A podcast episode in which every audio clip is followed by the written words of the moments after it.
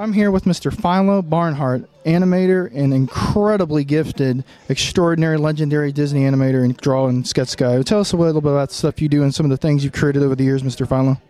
Well, actually, I started in television animation with Hanna-Barbera back in 1977 and did things like Super Friends, The Smurfs, all the shows that were going on, 70s and 80s, that period. Godzilla was one of my shows. And we were going to do new Johnny Quest, and it was my idea to have him grown up, but we ended up doing him as a boy again. So just updating with newer gadgets, So during that time, I worked at a studio called Ruby Spears after the Hanna-Barbera time. And they haven't been in existence for some time, but we did shows like Plastic Man and something called Fang Face. I'm not sure anyone knows what the hell I'm talking about now, but it's been long gone. But at that time, they asked me if I wanted to work on Star Trek: The Motion Picture, the first film, and I said, "You bet," because that was my show when I was a kid. So yeah, it was a thrill to be involved with that. So I got my feet wet on animation effects, and then Don Bluth left Disney to form his own studio and make The Secret of NIMH, and I went right out of Star Trek, right into Secret of NIMH. And took a lot of the people from Paramount with me, including the man that composed the film score. I recommended him for NIMH, and Don Bluth says, "Yeah, let's try to get Jerry Goldsmith." He also did the score for Star Trek, so it was a thrill to have him on two of the films that I got to do. And then finally ended up at Disney off and on. Things like Winnie the Pooh and A Day for Eeyore. The Black Cauldron was my first one with them. And see what else. A short film called Off His Rockers, which was shown with a live action film. And Roller Coaster Rabbit featuring Roger Rabbit. And Mermaid in 1989. And for that, I got to work on designing the character herself, Ariel, with Glenn Keane, Mark Henn, so many people. But we all contributed design, and I got to do her final design for the film. And before that, Ursula was my assignment, so I got to develop her first. And then moved to Florida for the company and worked on Rescuers Down Under, and Beauty and the Beast, and then moved into consumer products for the company after that, went back to California. So, and it's been any number of things since then. Album covers, lots of children's books, illustration work, and it's never a dull moment. Very cool. And I have a question. You said like Star Trek was your gateway into this universe. Did you ever get to brush shoulders with Gene Roddenberry? And if so, like what was he like? And like what's the stuff you kind of, did he like rub off on you or any of the people through? You said Jerry Goldsmith, legendary composer, also his son Joel Goldsmith. What are some of the things that first movie, I know it was based off of Phase 2, but what was some of the stuff some of the resonance frequency you got off of that whole energy of the Roddenberry-esque, the Star Trek universe, stuff like that? Right. Well, I had the utmost respect for him, of course. Everyone did. Those were the earliest conventions. That was all they were in those days, was Star Trek. For me, it started in 1975, attending those. And that was my fanboy days. That was before I went pro. But in 1966, when the show was new, we were all like 10 and 11-year-olds. And that's all we talked about at school. Did you watch Star Trek this week? It was the big deal.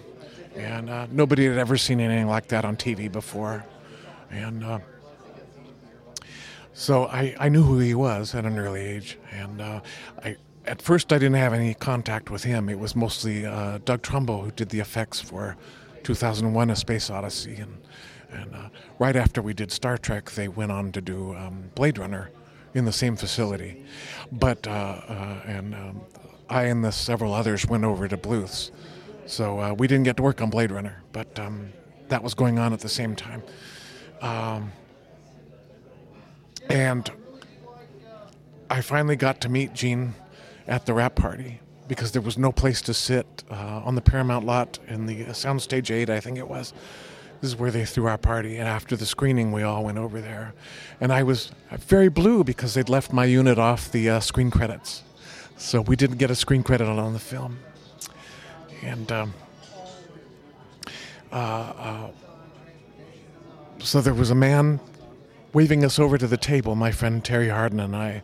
We had our plates laden down with food. We couldn't find a place to sit. So we see this man waving us over as we got closer. I said, "Do you realize who that is?" She says, "Yes, that's Gene Roddenberry." So we sat with he and Majel Barrett, his wife. And on my other side was Grace Lee Whitney, who played Yeoman Janice Rand and was also the transporter technician in the movie.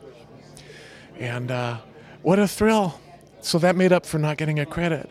We told him what happened. Because he said I looked rather blue. And he says, "Well, if it was up to me, Philo, you would have had a credit on the movie." So I had a wonderful evening talking to him about. Now, was it working on Star Trek and stuff like that? I don't know if you had anything to do with the animated series. First question, what did you think of the animated series? I know it had a lot of the original actors. And a second follow-up question, I'll ask you after that one. Well, there's the 6 degrees of separation again, because the animated series was done by Filmation, and that's where my mother was working at the time. She was an ink and paint lady, so she painted cells on that show. So I thought I was beside myself. I was very happy and to see it come back in any form at that time. Because, you know, we were bereaving the fact that it was, you know, it might not come back in any form. And so, and I liked the writing of those shows. Yeah. I've since found out that the people I worked with at Bluth's early on, they had graduated from Cal Arts. They went directly to work on that show at Filmation, too. Their names are on the credits, and you could have knocked me over with a feather because they never talked about that. I had to find out on my own more recently, reading the credits. And I got a kick out of that. It was Lorna Pomeroy and one other person I'm trying to remember. But... there were their names on Star Trek: The Animated Series. Very, very cool. Very, very cool. And I have a few. Last question I got before I wrap up here. So he's writing a really cool picture, by the way. Everybody, you gotta see this. It's awesome. The question is, so much cinema, not so much cartoons, but you got like Star Trek, like the new one. It's so dark, apocalyptic. Not that it's not a positive vision of the future, but you know, like Gene Roddenberry when he created Star Trek, for instance. Especially that first movie, you know, it was like the end of the movie was life created, a new life forming. What are your thoughts on the modern kind of, you know, trend of everything being dark, kind of not is hopeful? Well, just can you elaborate on your viewpoints on that? I think they're going to dwell more on. I can understand the point of doing it that way because they had to shake things up and.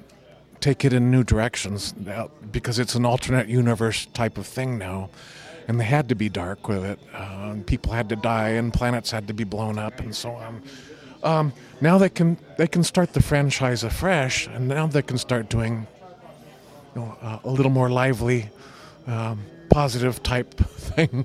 I think the very next one you see is probably going to be a lot more positive and life affirming. And. But I think they really needed to get dark in order to close that out and just reboot the franchise.